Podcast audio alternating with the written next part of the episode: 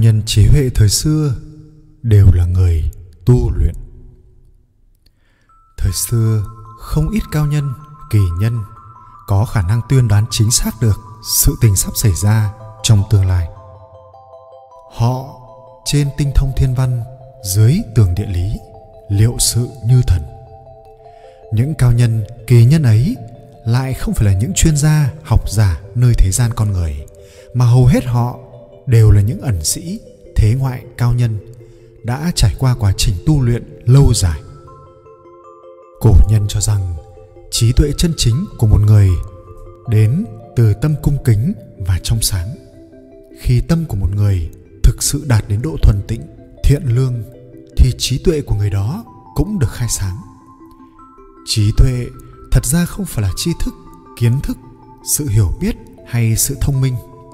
Trong cuộc sống mặc dù có rất nhiều người học rộng tri thức nhiều, nhưng trí tuệ của họ thực sự chỉ có hữu hạn. Đó là bởi vì khi không tu luyện, họ sẽ không thể đạt đến cảnh giới, trở về với bản tính tiên thiên của mình. Do đó, họ không có khả năng nhận thức được chân lý của vũ trụ và sinh mệnh. Trong lịch sử, cũng ghi nhận rất nhiều cao nhân dựa vào tu luyện mà đạt đến cảnh giới khai huệ hay tạo dựng được sự nghiệp. Như khương tử nha, tôn vũ, gia cát lượng, phật ấn thiền sư, hòa thượng hải vân. Những người này đều có đại trí tuệ, hiểu rõ đạo lý nhân sinh, quy luật bất biến của vũ trụ, bách chiến bách thắng. Kỳ thực, đó đều là kết quả của một quá trình tu luyện trong một lần đến hàng châu, đại học sĩ tô đông pha và thiền sư phật ấn từng có một cuộc trò chuyện như sau. Khi hai người đang cùng nhau đi du ngoạn ở hàng châu, tô đông pha nhìn thấy một ngọn núi dựng đứng treo leo, liền hỏi thiền sư phật ấn, đây là núi gì vậy? Thiền sư phật ấn trả lời, đây là núi phi lai phong, có nghĩa là núi bay tới tô đông pha muốn làm khó thiền sư phật ấn một chút, liền hỏi, nếu đã bay tới, thì vì sao không bay đi? Thiền sư phật ấn đáp, nhất động không bằng nhất tĩnh. Tô đông pha lại hỏi, vì sao phải tĩnh? Thiền sư phật ấn đáp, kỳ lai chi tức an chi, tạm dịch là đã tới rồi thì an ổn. Sau đó hai người lại tiếp tục đi dạo đến chùa thiên ti. Tô đông pha nhìn thấy phật quan âm bồ tát, trong tay cầm chuỗi chẳng hạt lại hỏi thiền sư phật ấn. Quan âm bồ tát đã là phật rồi, vì sao còn cầm chẳng hạt đây rốt cuộc là ý gì? Thiền sư phật ấn đáp, cầm chẳng hạt bất quá cũng là niệm phật hiệu.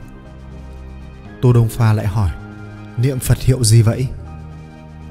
Thiền sư phật ấn đáp, cũng là niệm phật hiệu của quan thế âm bồ tát. Tô đông pha khó hiểu, hỏi tiếp, bản thân là quan âm, vì sao lại phải niệm phật hiệu của chính mình? Thiền sư phật ấn đáp, đó là bởi vì cầu người không bằng cầu mình. Từ đoạn hội thoại trên có thể thấy, những lời giải đáp của thiền sư phật ấn đều ẩn chứa đại trí tuệ của một người có tu luyện. Cầu người không bằng cầu mình là có ý nhắc nhở mọi người. Khi một sự tình nào đó xảy ra, thì trước hết nên biết nhìn lại hành vi, tâm tính của bản thân mình, không nên nhìn vào người khác. Có thể nhìn lại bản thân mình chính là ngọn nguồn của hết thảy trí tuệ. Nhất động không bằng nhất tĩnh là nói đến tâm tư dễ dàng sao động thì sẽ không nhìn thấu được bản chất của sự vật, sự việc. Kỳ lai chi tắc an chi là có ý khuyên rằng phàm là việc gì cũng đều phải tĩnh lặng quan sát hoàn cảnh xung quanh và hiểu rõ được nguyên nhân và hậu quả của việc đó.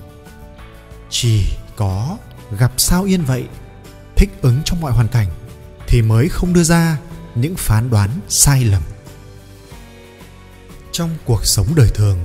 Một người nếu muốn minh tỏ thị phi, phân biệt được thật giả, thiện ác, chính tà, thì phải có đại trí tuệ, không bị mê hoặc. Mà trí tuệ chân chính và tâm linh của một người là có quan hệ chặt chẽ với nhau.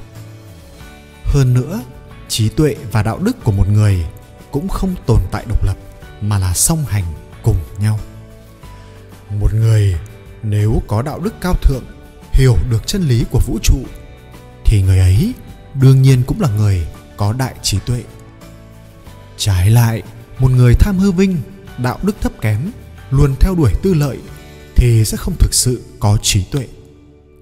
Người không có đại trí tuệ sẽ rất dễ dàng bị động tâm. Khi nghe những lời dối trá, dễ dàng bị mê lạc, dễ dàng bị lừa dối, hoặc rẽ sang con đường tà ác.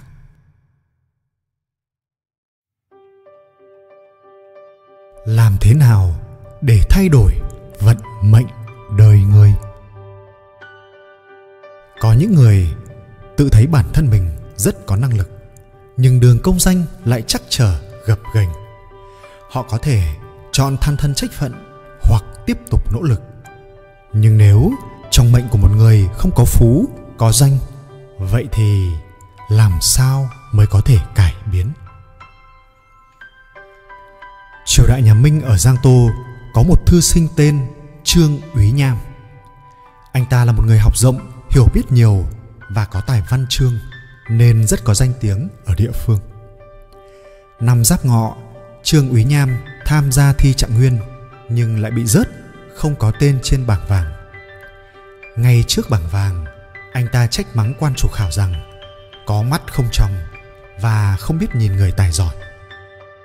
Đúng lúc này, có một vị đạo sĩ đi ngang qua nghe thấy, liền mỉm cười.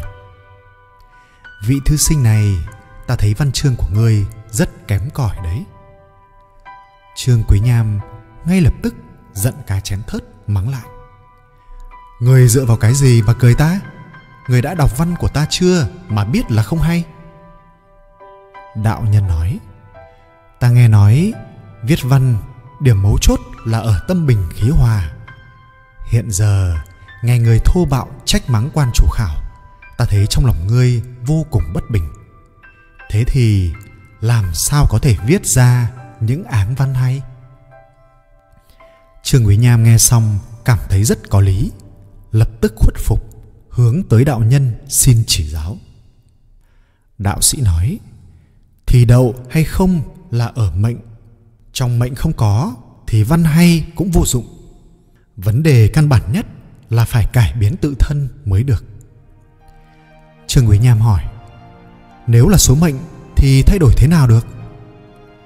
Đạo nhân nói, dốc tâm hành thiện, chắc chắn tích được âm đức.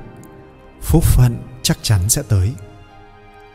Trương quý nham thở dài, tôi chỉ là một thư sinh nghèo khổ bần cùng thế này, làm gì có tiền mà làm việc thiện? Vị đạo sĩ chậm rãi trả lời, hành thiện tích âm đức, quan trọng ở cái tâm. Bình thường luôn bảo trì tâm thiện chính là công đức vô lượng. Thêm vào đó là phẩm hạnh khiêm tốn, cẩn thận, luôn có tâm giúp đỡ người khác. Những điều này không cần tiền cũng có thể làm được. Vì sao ngươi không tu sửa bản thân mình mà lại đi trách mắng giám khảo. Đây là khuyết điểm của ngươi. Trương úy nham nghe xong, vừa cảm động, vừa tỉnh ngộ. Cảm tạ vị đạo sĩ, rồi rời đi. Từ đó về sau, trương quý nham một lòng hướng thiện, nghiêm khắc yêu cầu mình tu thân, trở thành một người có nhân phẩm cao thượng. Anh ta trở về quê nhà dạy học, luôn nhắc nhở học trò mình rằng chớ thấy điều ác nhỏ mà làm, chớ thấy việc thiện nhỏ mà không làm. Đồng thời, anh ta cũng khuyên bảo mọi người xung quanh phải hướng thiện, nên được mọi người ca ngợi. Ba năm sau, vào một đêm nọ, trương úy nham mơ thấy bản thân mình bước vào một gian phòng cao và rộng lớn. Trong phòng có một cuốn danh sách, trên đó để rất nhiều khoảng trống chưa điền gì trương Quý nham liền hỏi người canh giữ. Đây là cái gì? Người này nói đây là danh sách những người trúng tuyển khóa thi năm nay. Tò mò, Trương Quý Nham lại hỏi Danh sách tại sao thiếu nhiều tên như vậy? Người kia nói Khoa thứ ở âm phủ 3 năm sát hạch một lần. Chỉ người tu đạo đức không mắc khuyết điểm mới được chọn. Những hàng trống này vốn là tên những người đỗ đạt nhưng vì có khuyết điểm nên đã bị xóa bỏ. Ba năm qua, Người tu thân hướng thiện Nên có thể được điền tên trong này. Nếu như tương lai còn có thể kiên trì không ngừng hành thiện, thì phúc đức vô lượng. Hy vọng ngươi có thể tự biết quý trọng.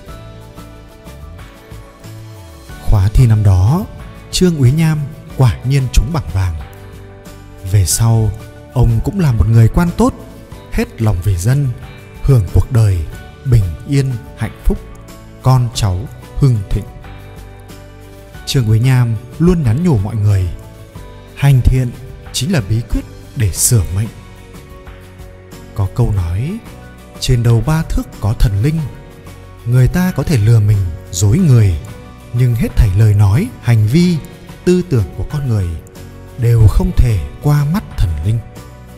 Kỳ thực con người vô luận là ở giai tầng nào, làm ngành nghề gì, sống ở hoàn cảnh nào, đều có thể làm việc tốt, làm việc thiện.